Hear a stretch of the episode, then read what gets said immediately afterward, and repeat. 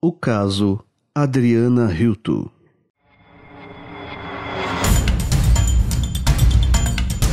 Amanda Lewis era mãe solteira com 27 anos e tinha duas crianças, Aj, de 5 anos, e Adriana Hutto, de 7 anos. Os irmãos tinham pais diferentes e moravam em uma casa modesta com sua mãe em Astor, uma pequena cidade de pouco mais de 350 habitantes, na Flórida. Uma cidade muito tranquila, onde a maioria das pessoas que ali vive diz que não se tem muito para ver. Amanda era uma enfermeira assistente em uma casa para idosos.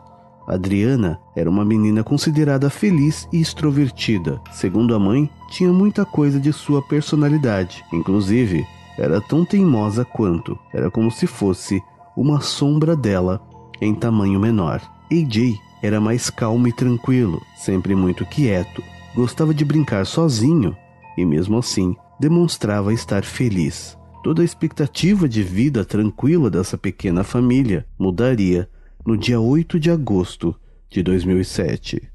Durante a tarde, estava combinado que os três iriam comprar material escolar para as crianças. E enquanto Amanda se preparava para sair, lá fora, seus dois filhos brincavam em torno da pequena piscina de borracha de 1,5 metros de profundidade, montada ao lado da casa, devido ao calor que fazia na época. Antes que ela estivesse pronta para sair, segundo ela, Aj entrou em casa, dizendo que Amanda estava na piscina. Ela, de início, achou que a menina estava se molhando antes de sair e foi buscá-la para repreendê-la. Porém, quando se aproximou, pôde ver os braços da menina para fora da água, como se pedisse ajuda. Ela correu até lá e retirou Adriana da água, colocou-a de bruços no chão. A menina estava com a pele roxa e Amanda tentou fornecer os primeiros socorros, mas Adriana estava desacordada e imediatamente Amanda ligou para o serviço de emergência. What's wrong, ma'am? My daughter fell in the pool and she's not breathing. And she's not breathing? How old is she? She's 7 years old. Quando o bombeiro que estava mais próximo chegou, encontrou a menina ainda viva. Ela estava quente. Ele também forneceu os primeiros socorros e pôde sentir os batimentos cardíacos fracos. Sendo assim, solicitou uma ambulância. Adriana foi levada ao hospital mais próximo, já quase sem respirar. Após 1 hora no serviço de pronto-socorro, às 5h05 da tarde, Adriana foi declarada morta. Em estado de choque, Amanda, a mãe, pediu apenas para escovar os seus cabelos e abraçar sua filha uma última vez. A teoria era de que Adriana teria tentado se esticar para brincar com insetos que estavam na água da piscina. Ela teria caído dentro da água e não conseguiu mais sair. Um acidente mais comum do que se imagina quando falamos em crianças. Mas em poucas horas, essa história de acidente doméstico tomaria um rumo sinistro, digno de complexos livros ou filmes de investigação. Tudo isso devido ao depoimento de uma testemunha ocular do que teria de fato acontecido aquela tarde. O pequeno Aj, que até então, após o acidente, estava com seus avós. Segundo eles, havia algo que a polícia precisava ouvir. Mom, I don't like this too. What was that name? Ele ainda deu alguns detalhes a mais. Aj ainda declarou que a menina brincava com um limpa-vidros espirrando pela casa. Irritada, Amanda teria pego a menina e levado até a piscina. A mergulhou algumas vezes na água, afogando-a. Tudo isso, segundo ainda a versão do pequeno Aj.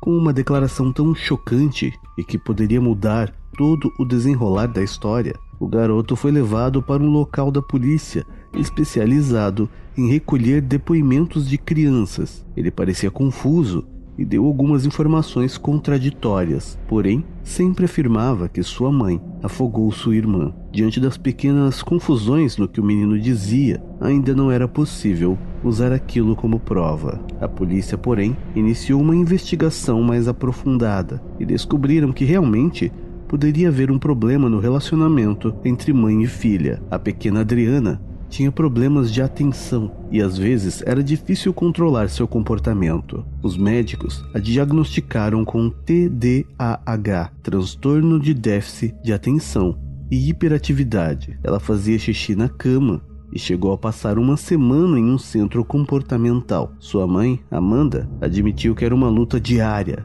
e que teve problemas no início, mas insistiu que ultimamente elas estavam em paz. A polícia descobriu ainda que Amanda fazia parte da Guarda Nacional, uma força militar da reserva dos Estados Unidos, quando Adriana tinha apenas 6 meses. Amanda foi convocada ao exército, deixando Adriana aos cuidados de sua família por meses, sem criar assim afeição pela menina na infância. Sua situação se agravou mais em uma verificação feita em sua casa. Todos os cômodos tinham um cheiro forte de urina, tudo estava desarrumado ou sujo, não havia nenhum brinquedo pela casa, o que demonstrava claros sinais de negligência da mãe para com os filhos. Amanda foi presa e fez um teste de polígrafo, ao qual ela passou sem maiores problemas. Para explicar o depoimento do pequeno Aj, Amanda afirmou que o seu padrasto não gostava dela e que teria instruído o garoto a fazer tais declarações. A briga entre eles era de fato verdade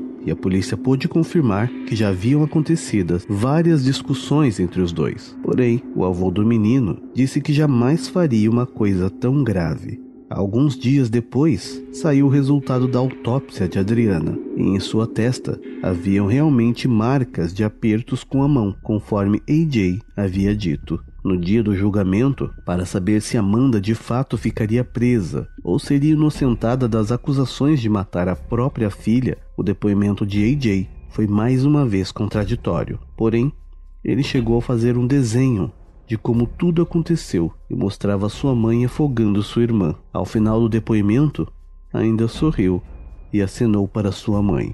A defesa de Amanda ainda insistia na história do acidente, por curiosidade da menina com a piscina. Porém, depoimentos de pessoas que já haviam cuidado de Adriana diziam que a menina tinha extremo medo de água e jamais se aproximaria da piscina sozinha, ainda mais ao ponto de cair dentro dela. Tudo isso foi somado ao fato de que Amanda já tinha perdido um filho de pouco mais de 1 ano, que, segundo ela, parou de respirar subitamente, e ela já o encontrou morto em sua cama. A causa da morte foi dada como transtorno de convulsão. Em 2 horas, o júri retornou com o veredito de que Amanda era culpada por assassinato em 1º grau. O juiz ainda deu a ela a possibilidade de assumir o crime e se submeter a uma pena de 10 anos. Porém, ela continuou negando e ainda nega até hoje o fato de ter matado a sua própria filha. Ela foi condenada à prisão perpétua sem possibilidade de liberdade condicional. O pequeno Aj foi adotado por uma nova família e não terá mais contato com sua mãe biológica.